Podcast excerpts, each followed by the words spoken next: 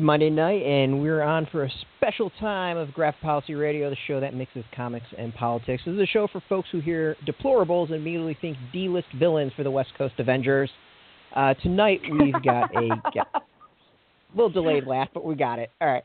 Oh yeah. tonight we've we've got a first-time guest, someone we've wanted on the show uh, for a little while. But before I introduce her, let me introduce my co-host Alana. How you doing? Thank you. I'm great. I'll take my one minute just to say that if you live in New York State, you have a primary election tomorrow, and by tomorrow I mean September 13th. Um, but I also just wanted to say that I'm ecstatic to have Chelsea Cain on the show. I I love the comic. I know Brett's a big fan too. Um, so let's let's have her get ready to join us. Um, do you want to do the quick bio, Brett? Yeah, so Chelsea Cain is a novelist who moonlights as a comic book writer for an awesome series called Mockingbird for Marvel. She's authored of New York Times bestselling uh, Archie Sheridan Gretchen Lowell thriller series, uh, as well as one kick starring Kick Lannigan. Uh, her Portland-based thrillers, described by the New York Times as steamy and perverse, uh, has been published in Yay! over 30 languages.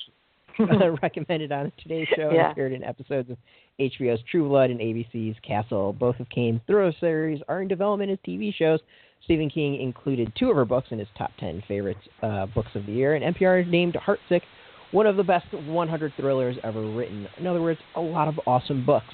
Uh, Cain has also written Jessica Stor- Jones' story for Civil War, Choosing Sides, and a story for the Hellboy Winter Special. Welcome to the show, Chelsea Cain. How you doing? I'm okay. How are you guys doing? Great, great. You know, Yeah? listening to All right, we're gonna do this. We're gonna like, we're gonna talk for an hour. Yeah. Oh yeah. Oh I'm my God, nervous. there's so much to talk I feel about. like it's a I'm lot gonna- of pressure. I'm not sure I can be entertaining for more than 40 minutes top. Okay. Well, we're gonna we're gonna test that through science. If there's one thing that I've right. learned through reading Mockingbird, it's the importance of the scientific method. Um, That's good. Okay, Actually, good. I do want to read something from the back of the very first issue. Um, for folks who don't know, Mockingbird is Bobbi Morse, who's a longtime Marvel Comics hero, um, who's from Shield agent at present, um, and this is her first solo series actually. Um, Although she's had a team up series with Hawkeye, who was originally she was created as a female his female love interest counterpart a million years ago, but this is her first solo book. But in the beginning of it, you wrote an awesome mission statement in your opening letter, and you wrote the following I promise this. I promise science. I promise math. I promise competence and confidence. I promise a Bobbi who is the smartest person in the room and capable of taking down everyone in it. I promise barbed wit and droll punchlines. I promise Lance Hunter and Clint Barton shirtless. And may I say, you have delivered on all of these promises and much, much more. Especially the last one. Yes. so, um, you know, you're someone who's done a ton of writing of fiction, obviously, with a big, big, big, big resume on that. Um, what got you interested in writing comic books? you know, I fell into this group of friends who all write comics. Um, my husband and I. My husband is a long time like uh, comic collector, um, and like I, I would describe myself as a comic enthusiast. Like I, I love comics, and I get very in, into certain titles, um, certain issues, certain writers. But um, like I will read a comic and then not like read bag and board it, you know. Whereas my Mhm. husband will read a con- like it's, he takes very good care of his comics. He has thousands and thousands of comics all in a database that he maintains. Um, whereas I'm, I think, a more casual reader in the sense that I really get into a certain thing um, and will read it and leave it on my bedside table. Um, and uh, we were, I did this storytelling event like maybe four years ago with um, Matt Fraction um, where like I live in Portland, Oregon, and we were it's sort of this live storytelling event where um, uh, much like the Moth, where you just get up and tell a story, um, and there's an audience, and I didn't know any of the other storytellers, and uh, Mark came with me, which my husband, which is unusual because he uh, he can kind of get all my stories at home. He's heard them all before. He's not that interested and but he like he Hmm. decided like to come, which I noted at the time, like that is interesting that Mark decided to come to this particular event. Um and like halfway through the event, uh he leaned over to me and he was like, I want you to introduce me to Matt Fraction. I was like, Really? Like Mark who we are often we find ourselves in the room with um, people of various, you know, fame levels, like kind of a, a crazy amount of times. And Mark never has any interest in that at all. Like he has never asked me to introduce me to anyone. And he was like, I need you to introduce me to Matt Fraction.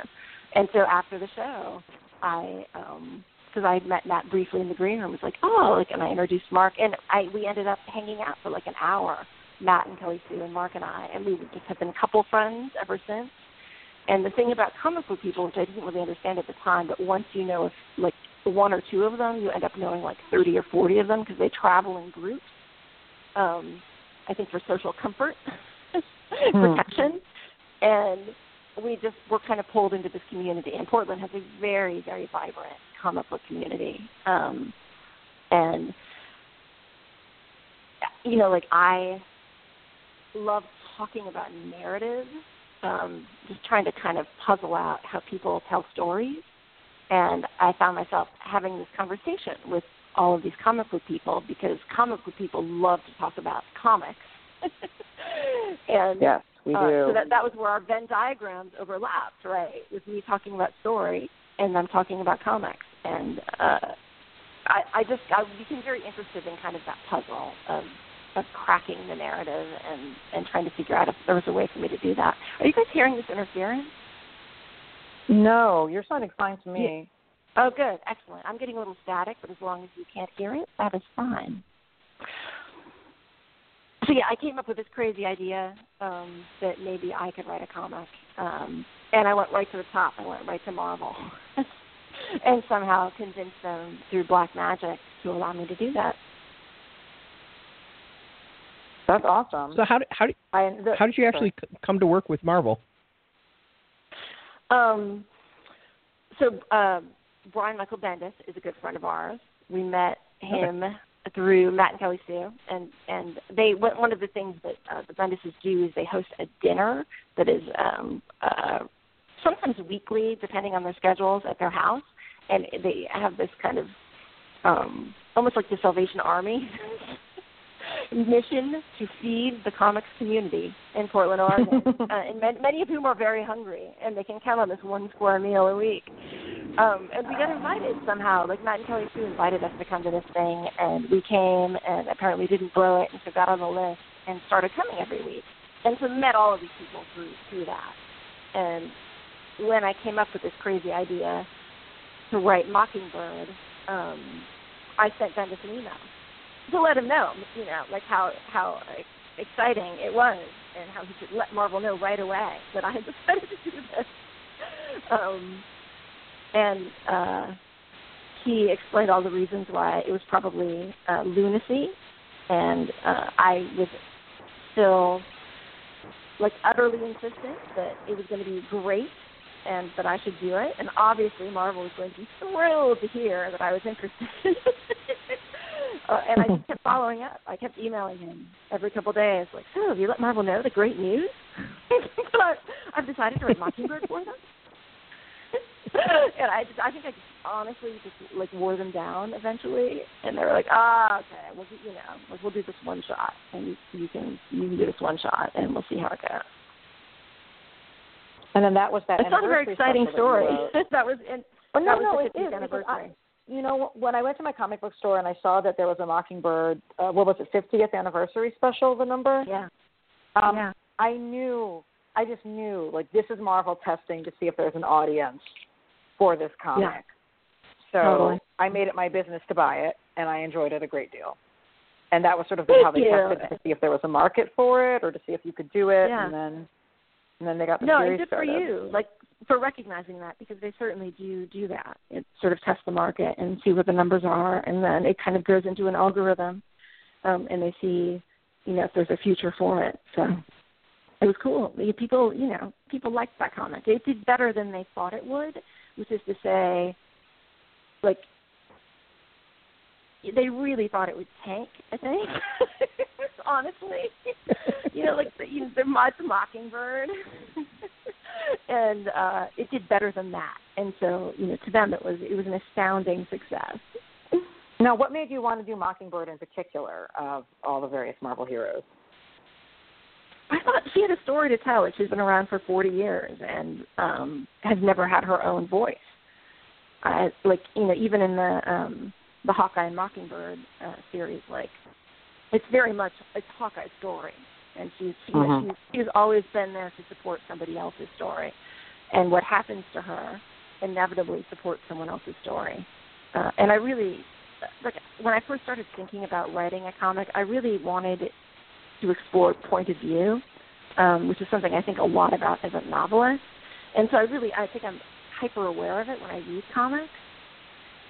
And I and I think there's such a strong opportunity to you know, to kind of use narration and the tension between what is narrated and what is what is visualized and what is said um, to kind of tell story and character. And I wanted to do that, and so I was looking for a character where there was a, a strong point of view opportunity. And like she was such an obvious choice to me because um, so much has happened to her, and yet we have no idea what's happened to her because we just know the stories of other characters talking about Mhm. what's happened to her, which is always through their point of view. And I thought that was cool. And you know, she- like she when when she is written well, she's really awesome. You know, so there have been moments where she's been written so well, and she is so uh, smart and funny, and she stands up to Clint and gives him, you know, like she's such chemistry and kind of, um, you know, she she really kind of gives him guff in a way I really love. And I thought if I Yeah. could do, do that forty percent as well as um as when it's done well, then then it's golden. So Well, you know who I would love voice- to write, and which like Marvel will never let me write is Sue Storm. Okay. Oh wow! Like the- yeah. right? I mean, there is a character who's been so she's so important to the history of Marvel and to to you know female characters, female heroes in in comics and superhero comics, and yet I feel like she is often so maligned and neglected and um uh, you know like again serves other stories and not her own. I would love to like give her a voice to like write the Sue Storm story.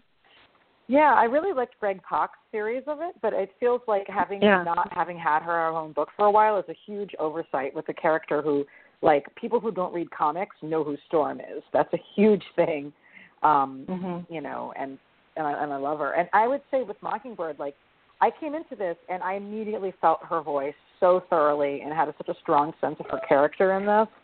Um, it was it was like I was stepping into a fully formed Oh, I'm sorry. You said Sue Storm. I totally heard Storm. Yeah. You said Sue Storm. I know. It's okay. Oh my God. Okay. Sorry. No, that's Storm. even better because I'm blonde. actually completely. I'm no, no. I'm actually completely obsessed with the fact that there isn't a good Sue Storm comic, and we need. right? Oh my God, you would be the perfect person to write it. We need like a grown ass woman to write a Sue Storm comic. Um, Yeah. And people assume that because she's a mom, she has nothing interesting, and it's Mhm. Okay, I could completely get sidetracked by talking about how much this needs to happen, but I, I will I will book, I will bookmark that.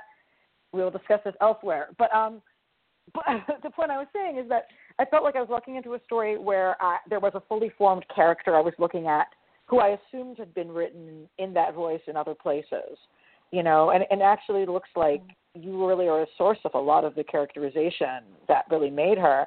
And, and for myself, and I was talking with Emma Houxbois, who's also a, a friend of the show and another critic.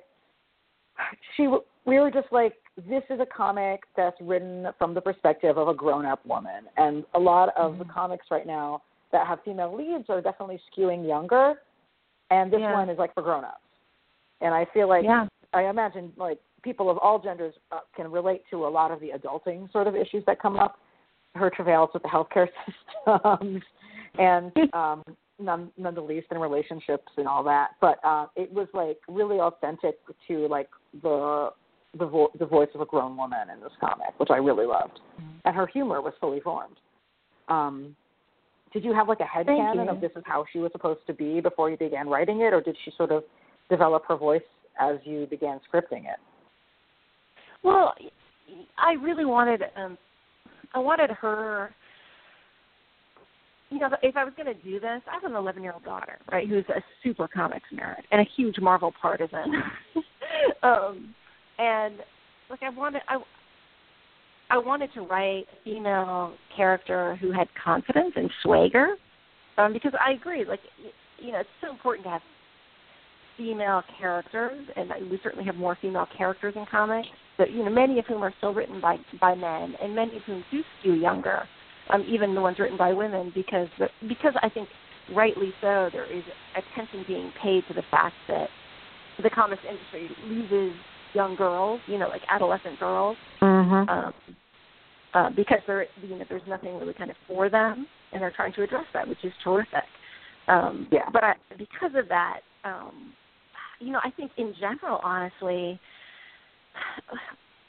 I think that female archetypes in stories, whether you're talking about TV or books or uh, comics, they tend to be um, kind of riddled with self doubt. You know, like that is the archetype. It's it's it's exploring. Uh, it you know, clearly that resonates with women, or that you know, and people in general, or it wouldn't be true.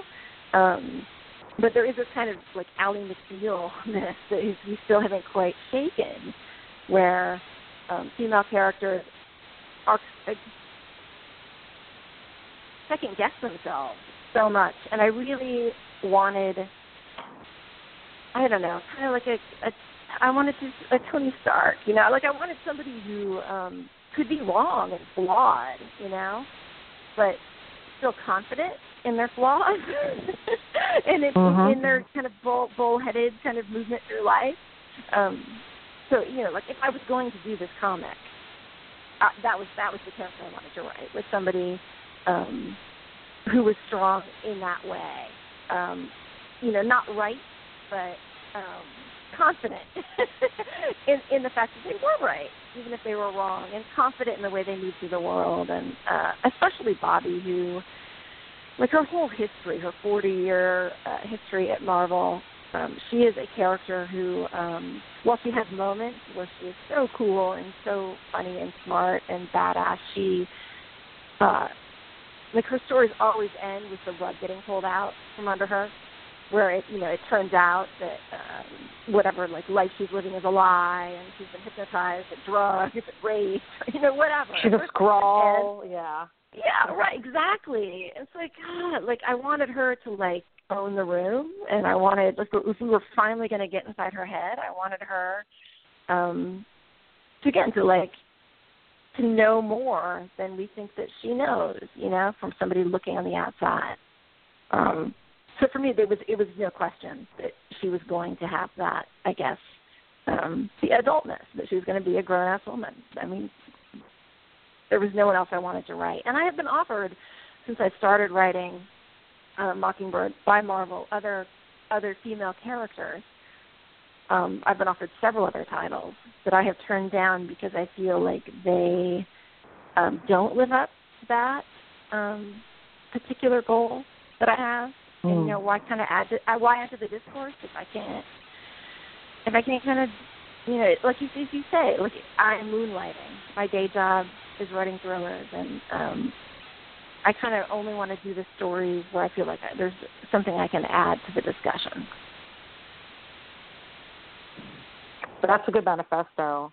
I, you know, there, there's like in the in issue three. I don't want to do too many spoilers, otherwise I suspect a lot of folks listening are kind of following. Yeah, spoil. Go ahead. you know, you have such like a thorough thesis around how women are circumscribed as you know, starting from their girlhood, uh, in terms of our ability to achieve our goals and our dreams, and how people, uh, you know, try to reduce female power. And it's so built into the narrative and it doesn't at all feel like you're being spoken at which i think if i describe it it would sound like you're being spoken at but you're you're really not mm-hmm. um and that you know i think that you know you have that in like sort of midway through your uh, puzzle box story arc and it's sort of a, a, it's a major thesis i think like for the book itself and there's so many pieces of of visual humor throughout the book, which I actually should ask that as a separate question. But you know, you have everything captioned with like the news the news feed saying things like "Girls are hysterical," "What are early onset psychic powers?" "Attention seeking tween threatens hero newsman," and like the the way society reads girls is like literally written all over the page, all over these pages. Mm-hmm. Yeah, I mean, I had with that issue three, I had a whole.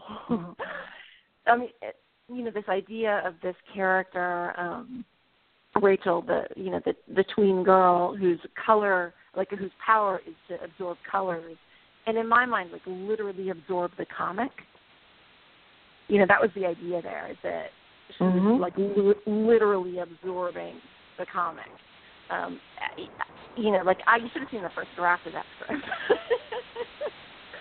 I I think you know there is um I I'm so new to comics in, in terms of writing comics and I am still trying to figure out how to do it how to do it, you know, at least moderately well and um I feel like each issue gets better and I feel like six through eight, frankly, are my favorites, the current arc that we're on.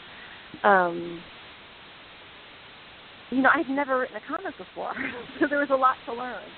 Um, but I just feel like there is so much opportunity to um, to talk about these things in in comics and just kind of uh, spend some time maybe deconstructing the the you know the art form itself and uh, and I, you know, that was my attempt with issue three and I feel like it, you know Mhm. like there there is a lot wrong with issue three. Um, I think it wraps Oh. up far too quickly, but just like Yeah. narratively in terms of narrative pa- pacing. But I, like I'm so proud. I'm so proud of the fact that I worked the word tampon into a Marvel comic twice. Mhm.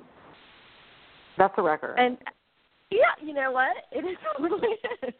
And um you know, I love you know, I love the fact that, you know, my daughter, you know, she's she can read that comic and feel so proud and show it to her friends and feel so proud and um it's great. It, it's that whole kind of story of you know, like we talk about diversity in comics, and what we're just talking about is points of view, like just having like lots of people tell different stories. Um, and there's such a value to that, and we're all interested in you know different people's experiences. And uh, I got so much kind of blowback from that issue from people who felt like uh, I had somehow made a statement that um, that was disrespectful of the history of women in comics in terms of like superheroes, like like Sue, Sue Storm. Like so many people tweeted me and were Uh-huh. like, how how can you say that you know there aren't female superheroes when Sue Storm has been around forever and um and, you know like and I think that people forget that I'm telling Bobbi's point of view, which is very similar to my own, which is the fact that like growing up as a girl in the 70s and 80s, it was very limited. You know, you could be um you know, Wonder Woman or Princess Leia.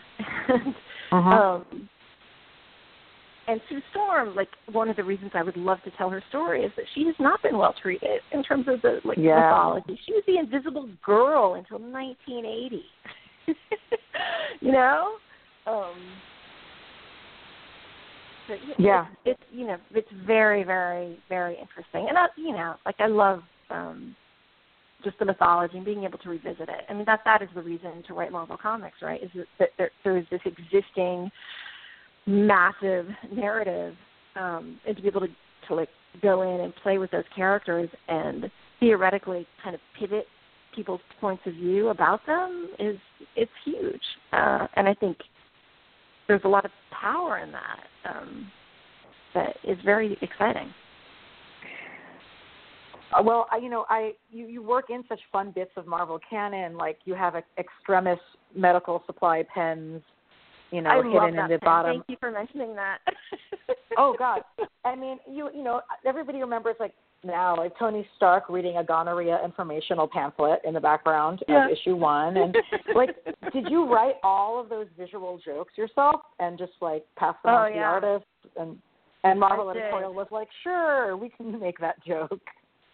Um, Yeah, no, wow. they were. There was one, you know, like the only That's thing that changed with the with the Tony reading the gonorrhea brochure, and like I wrote that thinking like surely somebody will cut this, but it will be amusing to people who read it, you know, in the process. Mhm. Um, uh, I had him commenting like he was he said he was supposed to say under his breath, "Not again." Oh. and they were like, Oh. let's cut that. but the Right, so- So it could plausibly be that he's simply reading it because he's interested in the matter. That's hilarious. Right, sure, right, But- right. It's plausible deniability, which is fine. you know, but there's so many jokes in here that like if you're someone who's actually dealt with the medical system, which if you're a grown up woman, you probably have at some point because all of our problems Yeah. are medicalized. Um, like Yeah. it's it's very real and like those little pain charts that you have to rank write out, the forms you have to fill out, feeling like you're being studied.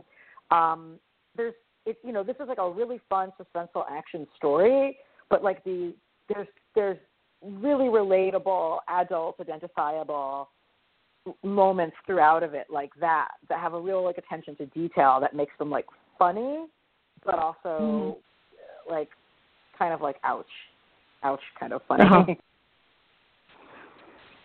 Well, one of the things, but yeah, I I, as a comic book reader, I read um comics like according to my husband too quickly. like I'll read a comic very quickly, and he'll always be like, "What?" Like he'll be like three pages into the comic that he's reading, um, and my daughter does this too. Like we both read through it very quickly, and then we go back and we reread it again and again and again, um, and kind of go like find the extra layers and I really wanted there to be those layers for people who wanted to reread like the like I do, so that you know you can go through and kind of get a a top line um, feel of the story just by reading you know all of the dialogue. But then if you go through, you can find all of these little you know visual jokes, and you can find um, clues that lead to the larger puzzle box. You know, with those first five issues. Um, and just little, yeah, little sort of teasers that hook up with other things, so that the more you read it, the more there is for you. Mhm. Uh, and I re- reread stuff in preparation for our episode, and uh, you know, I absolutely noticed so many more layers, like the horse head guy, his very early Uh-huh. appearance in the Hellfire Club. Uh-huh, Totally forgotten about that. You know, uh, oh, you know, the, the Hellfire Club in issue two, like, is such a great selling point for this comic. Um, can you talk a little bit about like how much you've always wanted to do something in the Hellfire Club, or if that's a new? yeah. No, I, and I did. that was, um, you know, as a kid, like I, so I was fed comics um by my cousin, my cousin Jason, who uh gave me we we this family reunion in North Carolina um when I was a you know maybe in sixth grade, and until then, like I had read comics, but they'd always been kind of comics I could get on the like rack that spun at the gas station or um you know Richie Rich comics, you know that kind of thing. Um, Uh-huh. And and then uh, Jason introduced me to the to the X Men, um, and he was very serious about it. Like he uh, had them all bagged and boarded. He brought them to a family reunion full of kids to like a beach town, but he brought all his bagged and boarded comics. And he was like, let, Yeah. let us look at them, and and then like you know teach us how to like rebag them. Um, and I'm like I was just obsessed immediately. And then he sent me a bunch of comics after that, uh, including like the Dark Phoenix saga and um yeah, like he sent me tons of like Teen Titans and Alpha Flight and X Men. Um and of course the X Men, like all that Hellfire Club stuff. Oh my god. Like I was obsessed with that. And it was so I think too, like being I was probably in sixth grade at that point, fifth, sixth, seventh grade. Um and you know, there's something very sexy about it. And um and yet kind of complicated, you know, and I um was also aware of the fact that like all the women were in these like tight corsets and underpants and like serving drinks to all of these men who all, many of whom were like misshapen and uh fully dressed and I don't- like I immediately when we started talking about doing the Mockingbird series, I thought I've got to have her go to the Hellfire Club and try to like do a reversal. Like I love the idea of um her having to rescue Hunter from that situation and it, kind of the you know the gender reversals there. Um but also like I I think that comics can be sexy, you know, like I, I think that's in terms of my relationship with comics, certainly as an adolescent, it was kind of one of the, you know, one of the great things about comics was it, it was sort of served that kind of like adolescent lust, you know, um, and I so I wanted to kind of like visit that from a female perspective. That's perfect. And like, yeah, absolutely. Mm-hmm. You know, talking about the Hellfire Club in the 80s, I feel like you'd appreciate this. Do you ever remember there was like, honest to God, a panel of White Queen Emma Frost quoting Camille Paglia in the in the comic. no way. Yes. really? This is a thing that actually happened. I believe it was written by I Louise probably would know the panel, but didn't get the quote. Yeah, yeah. I was just I I feel like I only recently I'm I'm sure that when I read it at the time I didn't know because I was not that old, but um but uh but yeah, like I think that just sort of well one, like that's kind of the most in character thing that Emma Frost has ever said is quoting Camille Yeah. Paglia. Good God. But um but yeah, like I think no, and like the whole thing, the whole Hellfire right? Club thing. Like Yeah. we all knew Yeah. what, what was going on. Like it was so clear. Like this is a sex dungeon for like rich people, you know. And the fact that it, you know, it, I love that that Marvel was put that out in the world, and uh the subtext was so clear. Um I'd it's very interesting. Like writing, so Mockingbird is T plus, and I right away was like, so you know, what does that mean? You know, can you can you send me like there must be a style guide that explains like what that means, like where I can't go and where I can go in terms of content. And there's Hmm. not, it turns out. They were like, you know, like just do what you can you know, just write it and um and then we'll tell you.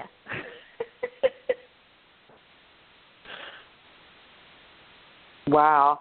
Well, I'm glad you tried know, it right? because it, it was perfect for that context of the story. It was really cheeky, a really fun issue. I feel like it was definitely something you could just hand someone who hadn't been following along, and they would get a kick out of it regardless. And you got to make an excellent '80s joke that like actually made me laugh out loud. oh So- good. No, I'm very proud Um, of that issue. Yeah.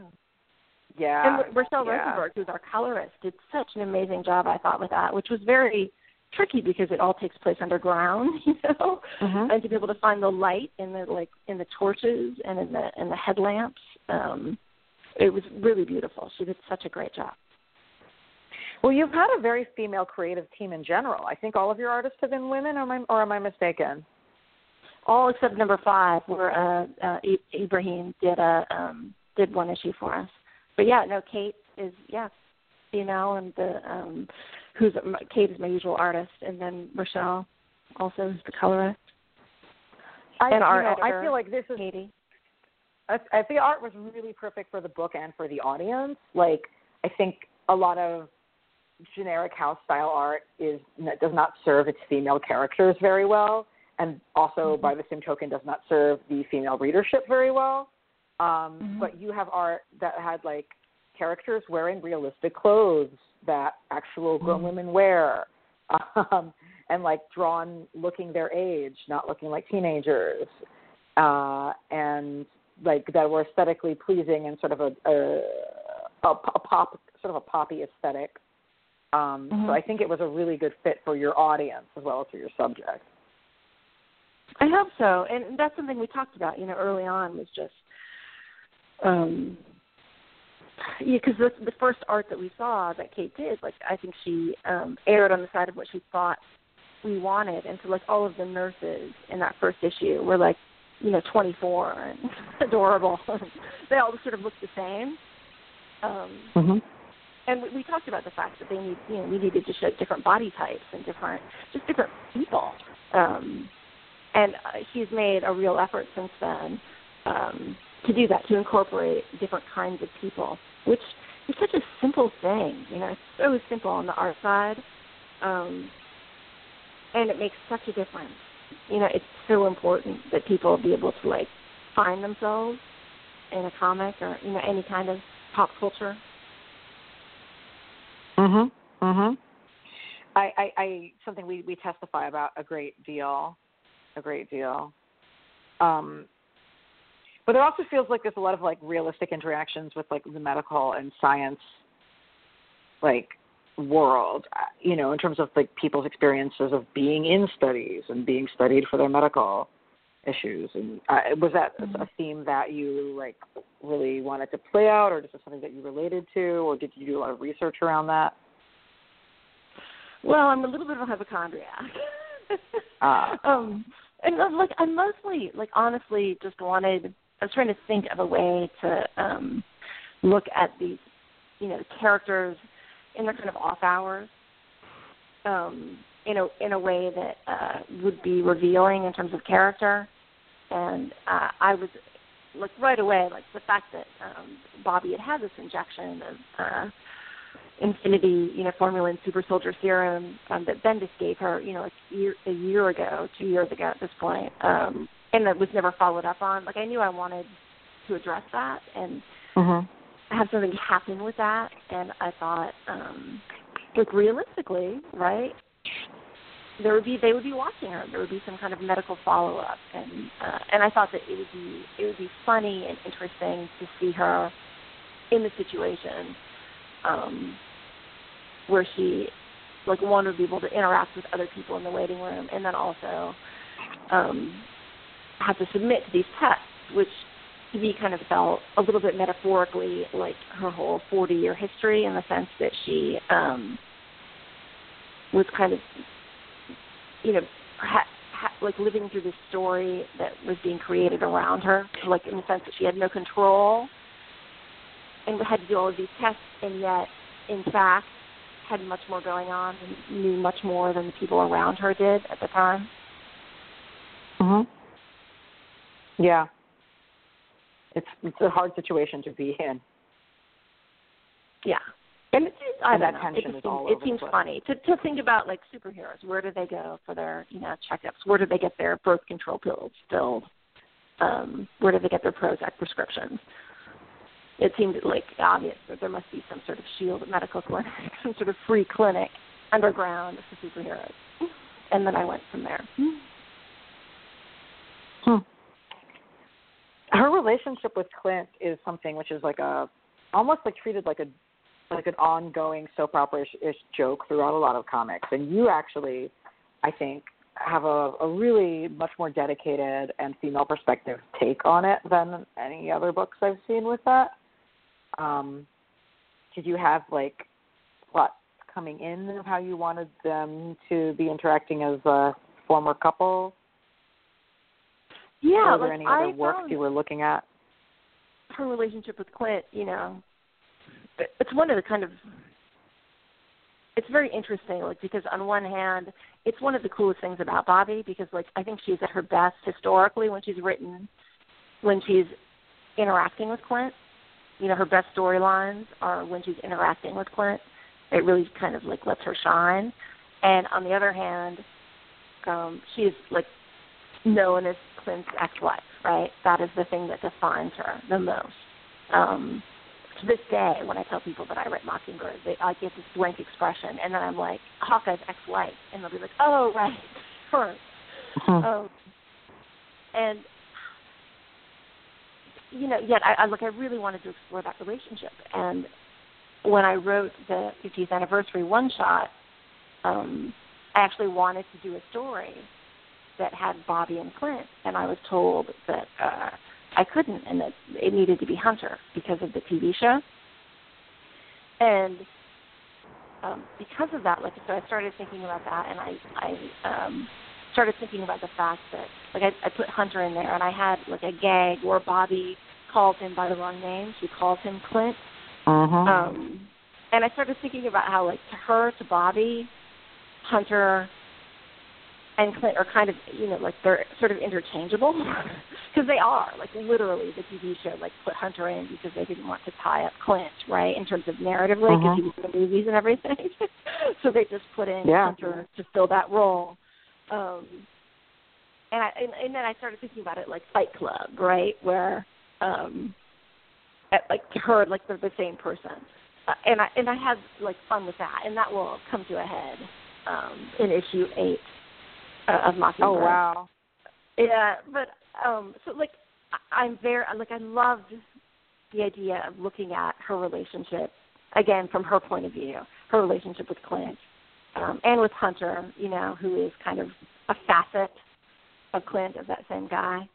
Um, so like I've I've gone I've grown much fonder of Hunter as the series has progressed because I feel like he's you know become his own individual a little bit. Like he's he again is all it's like he's all of the men are totally told in relationship to Bobbi. They're all like through the lens of her experience, and so um, you know, they they often are like just in their underwear for like no particular reason. And like, again, like in real life, they probably were clothed. But this is this is Bobbi's story, and I I wanted to make sure to kind of reinforce that with the fact. And in real life, um, they were probably nude, if you ask me. So right, right, or totally or they're nude. yeah, was their Prince Albert. um, but she, like I, you know, like it's her story, um, it's not their story. And I, you know, people uh, um, like in uh, issue four where she rescues Clint from the uh, undersea laboratory, and he's just in little swim briefs and never, you know, never be. He's never shoots an arrow. He's never in costume, and um, and that's because again, like it's Bobbi's story. You know, this is this is her version of events, and and her version of events. He's in tight little swim trunks and doesn't have a bow and arrow. Yep. Yeah. Oh, that's interesting. I actually think Brett, you're you the first something. to. Yeah, I think you were the first to say that you actually kind of got a directive due to the the television series, any of the live action stuff. We've we've asked that creators a lot, and they're always like, no, no, it's two totally separate things, and one has nothing to do with the other. But it sounds like you had to use Hunter because of that. So, you know, were you told specifically about things for the live action, or was it just a hey, no focus on on Hunter because of you know they're together on the TV show? Yeah, no, like the second. It was it was um, okay. that they wanted. They didn't want to have her with Clint. They wanted to have her with Hunter because it, the whole thing was to sort of tie in and play off of the TV show. But at any point, because I know there's. Go ahead. Sorry. I was gonna say, well, I know they were supposed to do this. They were well, they were not supposed to. They were working on a spin-off at all. Like, were you talked to about that at all? No, like they were. I was talked to in the sense that um they were very. I, I, you know, honestly, I think it was one of the reasons why they greenlit the Mockingbird ongoing in the first place, is yeah. because that was in development, and so yes, it, it supports. um the the machine you know like it's a way to kind of reach out mm-hmm. to all of these people it's free advertising um, for the comic. So I think it definitely helped to get the ongoing greenlit. Um, and you know, like, and they said that you know the people who were making the TV show were were big fans of it, and you know found it you know helpful, um, but not helpful enough apparently because it didn't get picked up. yeah, interesting. Yeah, we've yeah. because we've wondered about that a, a bunch of like as writers, do you think about that? You know, do they talk to you about that? And it seems generally like people are either like, nope, I'm totally separate and and uh, have nothing to do with it, or you know, every once in a while you get someone to be like, well, you know, it's on my mind, but I'm not paying attention to it. I think you might be the first to be like, no, no, they, they someone brought this up, so it's very interesting. Because yeah. I figured what the no, when, and I was, when the comic was announced because of that was yeah. I, I probably just didn't get the directive not to talk about it in time, and I and so I did. And no, and then it kind of blew up online, and I was like, like yeah, no, it's true. Like I'm not gonna lie. well, yeah, I mean it's it's pretty obvious. Like, you, like, need to use Hunter and not Clint, and then I was able to bring in Clint, and I felt like it kind of it worked from my point of view. Like I was able to find a story, and it kind of became even more interesting to have the kind of love triangle. Um, such as it is, you know, considering the fact that they might be the same guy. Um, but you know, in general, like Marvel is very interesting in terms of what they share and what they don't share. Um, I had pitched um, a sto- like uh, for like number six, my um, kind of pitch for the arc involved Clint, and and you know so a couple of months ago they my editor was like oh you know about that. Actually you know clint's a little he's sort of in some trouble. So he's not really available for that story arc. And mm-hmm. and that's when they sent me and when they like when they let you know um all the top secret stuff you get a special invitation to the like special like top secret like server the marvel server. And it's just like limited like 24 hours where you can like look in and see um, all this like you know like everything kind of in development. Um, and so I was able to go in and like look at Bendis's outline for like Civil War Two, which sucks, frankly, because I'm a comics fan, and it totally spoiled the whole thing for me. and um, and then like the issues in progress, um, and then I was like, well, shit, like okay, so spoiler alert, like Hawkeye, right, kills kills Banner, and it, you know my reaction to that as a writer of Mockingbird was was like, well, you know, she has to respond to this. Like they had not thought to bring her into that at all. Um and I felt like she's his ex wife and you know, the whole reason they broke up in terms of like canon is the fact that, you know, he he divorced her because he felt like she killed a guy. Um and now here he was doing the same thing, you know, and claiming it was justifiable and I like I was immediately like, okay, you know, I have to rethink this entire arc to somehow respond to that, and um, you know, I feel like I to not respond to it would have been ludicrous. Uh, oh. And that that was fun. Like it was fun to be able to kind of revisit the whole Phantom Rider thing, which is part of her backstory and part of Hawkeye's. Um, and I had always planned to do that to kind of, frankly, it was one of the more kind of batshit crazy aspects of her backstory. Um, I'd always wanted to revisit it and kind of have her own it a little bit, and um, I, you know, like change the narrative, change the story a little bit. So it gave me that opportunity, which was cool. Wow, that's pretty interesting. Yeah, I hadn't really those thoughts together, but I guess I'm not as inwoven into her canon of her life in that way. Um, mm-hmm. But it's interesting too. Like you really put the stories into some pretty visually interesting settings. Um, and you know, people don't always assume that a first-time writer for comics are going to think about like where are good places to place these stories. And you have people in space, and you have a cruise ship of GeekCon. Good God, that's a trip. I'm um, and the undersea pieces, and like you you are actually taking the readers to a lot of fun spaces, like while you're also like working out her personal medical, sociological, romantic history um, on the paper.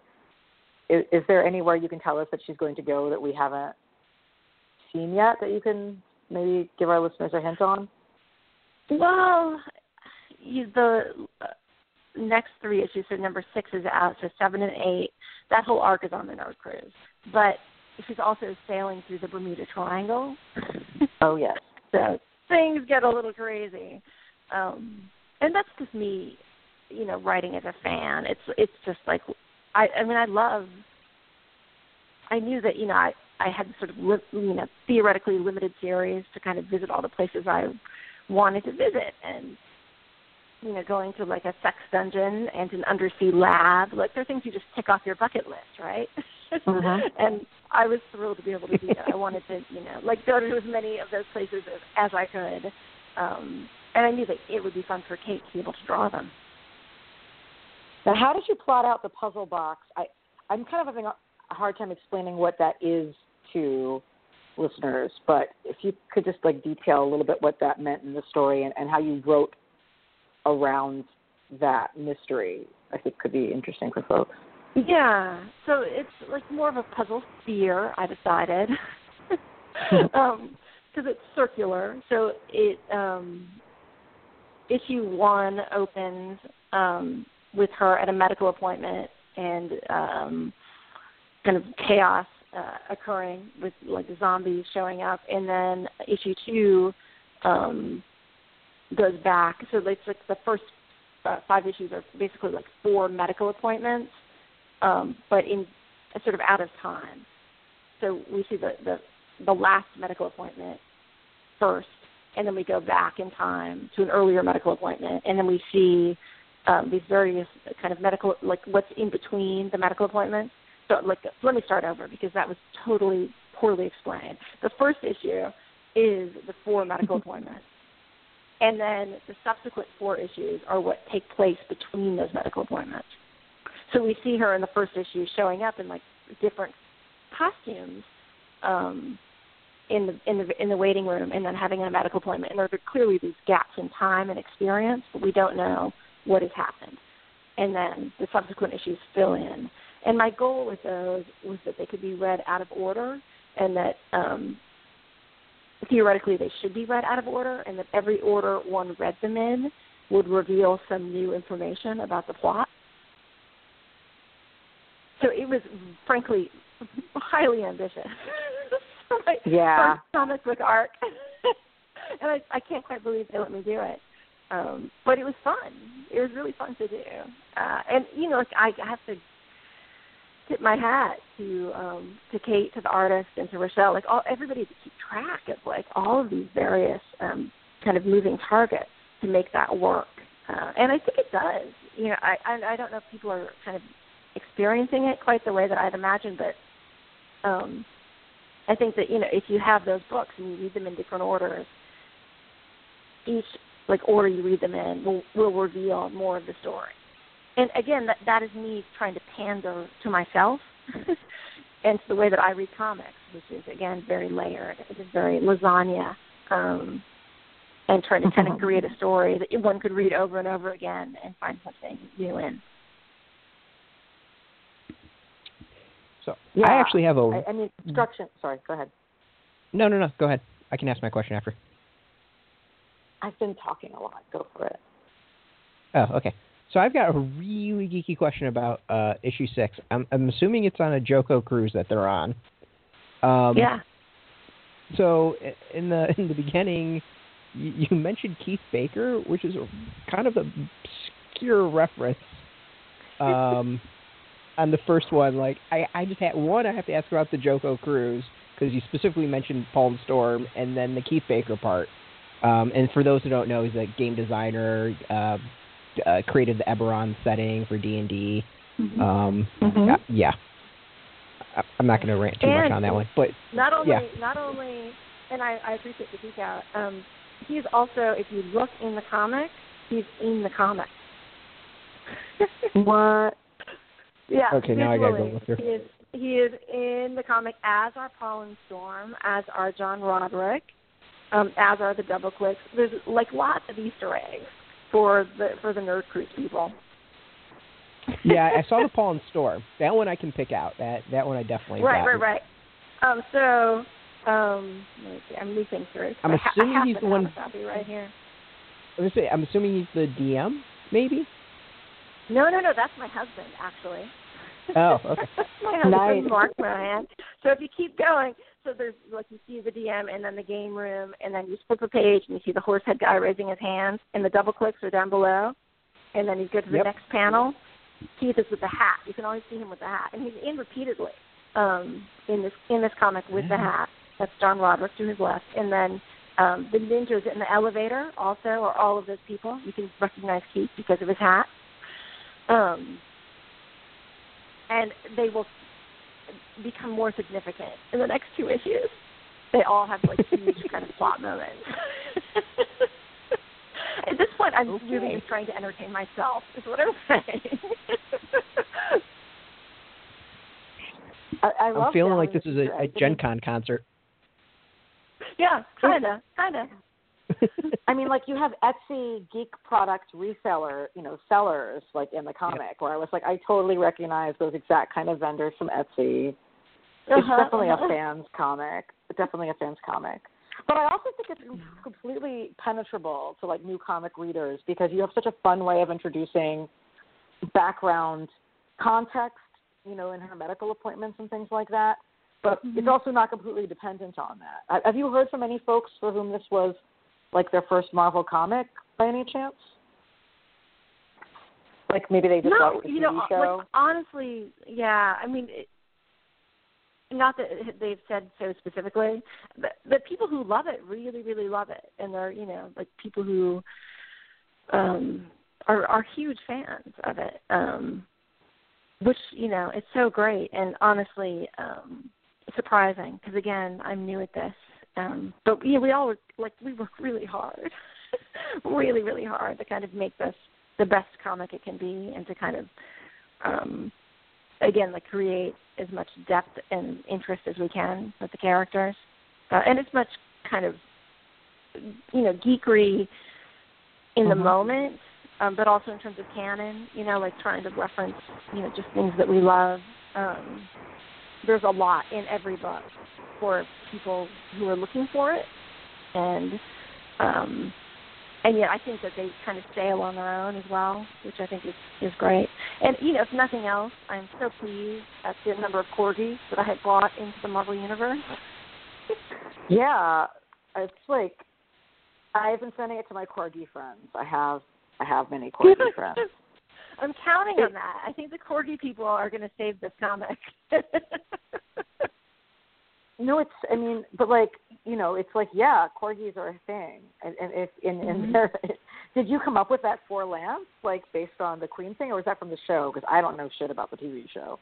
oh yeah, no, no, like that's all. That's all us.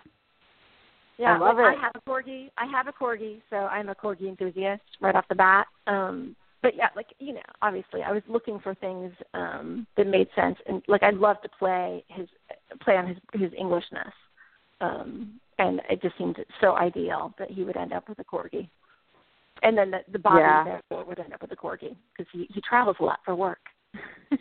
Yes, I, I enjoyed our joint custody arrangements with like shared notes about proper dog care. Uh, true, true for a lot of couples in the real world. so true. Well, I know we only have you for another minute, so I have one reference question to ask you real quick. So mm-hmm. apparently the Wi-Fi password on the cruise ship is IVMLMJWFT, and I haven't figured out what that's a reference to yet. Really, you haven't? No. Oh, okay, no, okay. This is Should I ask basic, Brett, co- basic code breaking. Okay. okay. One of the things when you're trying to break a code is to think about like the alphabet, right?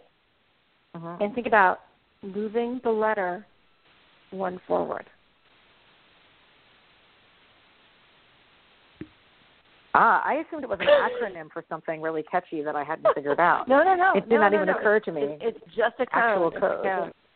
Oh, Yeah. now I'm gonna have to translate it. So, like, yeah, later, yeah, just try to move, and maybe your listeners will too. Just like move each letter one forward and see what you end up with. you don't have to do it now. You definitely are delivering value to the reader on all fronts at this point. right? I, I yeah, Hours of I- entertainment. indeed. I mean, and possible retail opportunities for people to produce actual Matryoshka dolls, which I can't Yeah. believe don't exist. right, right. I know. How are there not Natasha Matryoshka dolls to be purchased? It's like Mhm. begging to be made. And the Yeah. I'm not that Corgi Butts T-shirt also.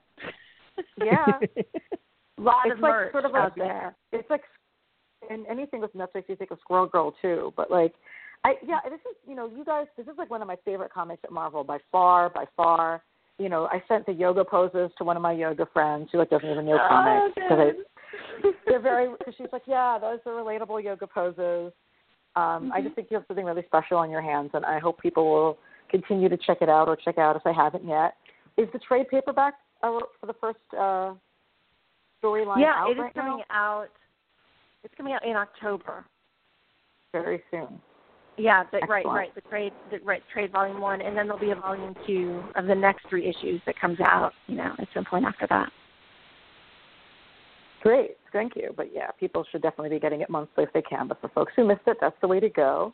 Um, so when we wrap up, we'd love to hear what where else should our listeners be looking for your stuff, and where can they find you online? Okay, um, online. I'm at all the, you know, some of the places, like six of the places. On the Facebook, um, I think I'm Chelsea Cain 96, and then on the Twitter, just Chelsea Cain. On the Instagram, Chelsea Cain XP. Um, and uh, I have a website, chelseacain.com, and I write thrillers, and they're available for purchase at all the places one purchases that kind of thing. Uh, there's a bunch of them, seven or eight, I don't know, and some other things as well. Um, humor, illustrated books, that kind of thing. And then uh, the next um, Mockingbird comes out pretty soon, and then one after that, et cetera. And uh, you mentioned the Jessica Jones story in Civil War Two, um, Mm-hmm. Choosing sides, which I'm very excited about. Uh, I really, really like. I'm a, such a fan of Alias.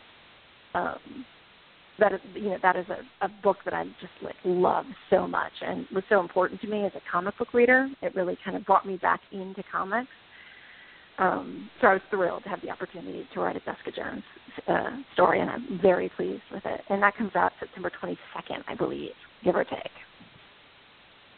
Thankfully, yeah, we've been needing some new Jessica Jones centered stories for a long time. Yeah. Like it's just I know, really a right? real She's absence. the best character. She's so great. I think you're the first woman to be writing her in the lead. Yeah, no, I think I am too. So looking forward to getting that take on it. Well, thank you so much for joining us, Chelsea.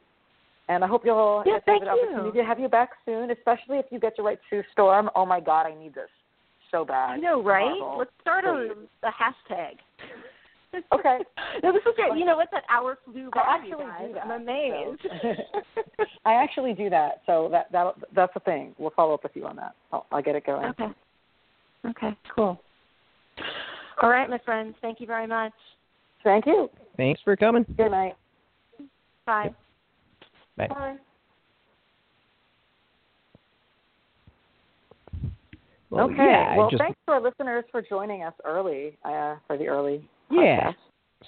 So I looked it up. Mockingbird Volume 1 is out October 25th, and I am tweeting out a link that you should go and pre order it. You have no excuse. Pre-orders matter, guys. Yes, Exactly. they do. That's Mockingbird. keep making sure that good comics get published. Is we have to order them before they're even put together in order to demonstrate to our, our overlords that there is a market for them. And then I'm butchering it, Brett. You're much better at this than me. eh, I'll probably have a rant about it tomorrow. Uh, Okay. uh, Can you so explain yeah, to our listeners how to pre-order Mockingbird real quick? Sure. So uh, the easiest way, if you know where your local comic shop is, you can just go to your comic shop and talk to the person that works there. And if it is a good comic shop, they will pre-order it for you. Um, you could also go to, I believe it's pullist.comixology.com, uh, create an account, and it will help you find a local shop, and you can actually pre-order comics through that.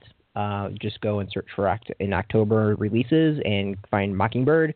Um, or I'm about to uh, tweet out a link to Amazon, and you can go do it there. It's really important. Uh, comic pop- publishers look at pre-order numbers to really figure out um, how things are doing because pre-orders is how a lot of stores uh, gauge how things are going to sell. So um, go and make sure you pre-order because uh, it is a pretty key metric when determining what is going to get made and what's not. And you guys like good comics, right? Okay, make it happen. so Yep. Yeah. Yeah. Uh, so yeah. So the the trade will be out on October 25th. So uh, you've got some time, but you should go and definitely pre-order it. Uh, and it's worthwhile. It's one of those series that there is a lot to it, and I totally agree with what Chelsea was saying. What you're saying is you can go and read it over and over and over again and not pick up on everything that's in there. Um, and I still we're gonna have to have her back because I need to ask her about the cutout figures in the back. Oh, yeah, those are I, good. for, I forgot to ask. You'll see if when you buy the comics, you'll see it's very interactive. It's the best way I can put it.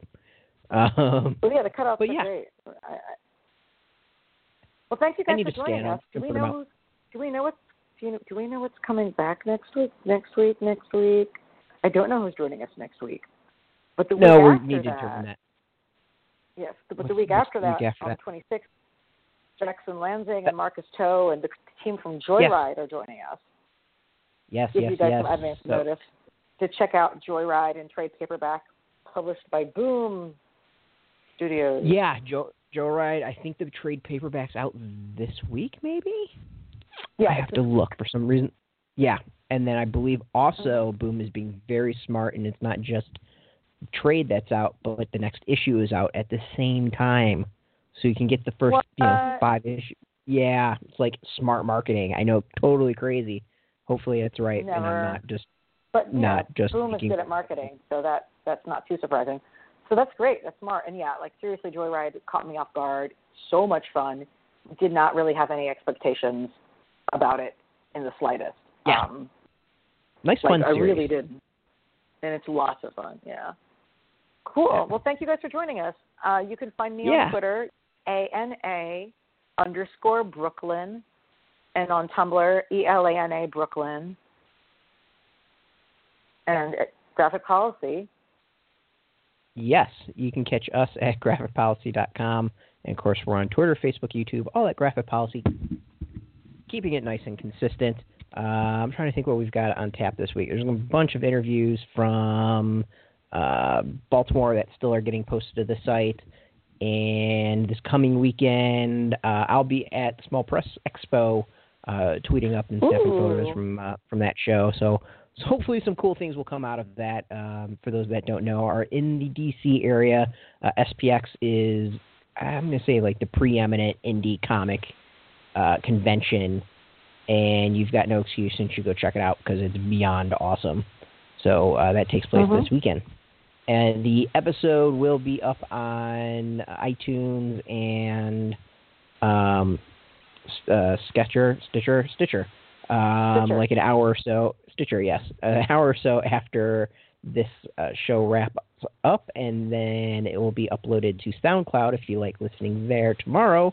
So you'll be able to go and uh, uh, take it with you and listen to you listen to it on demand if you came in late, uh, want to share it, or listen, uh, you know, yeah, listen it again. So as always, thank you for listening, much appreciated. We'll be back next week, and until next time, I'm Brett, I'm Elana. and keep it geeky.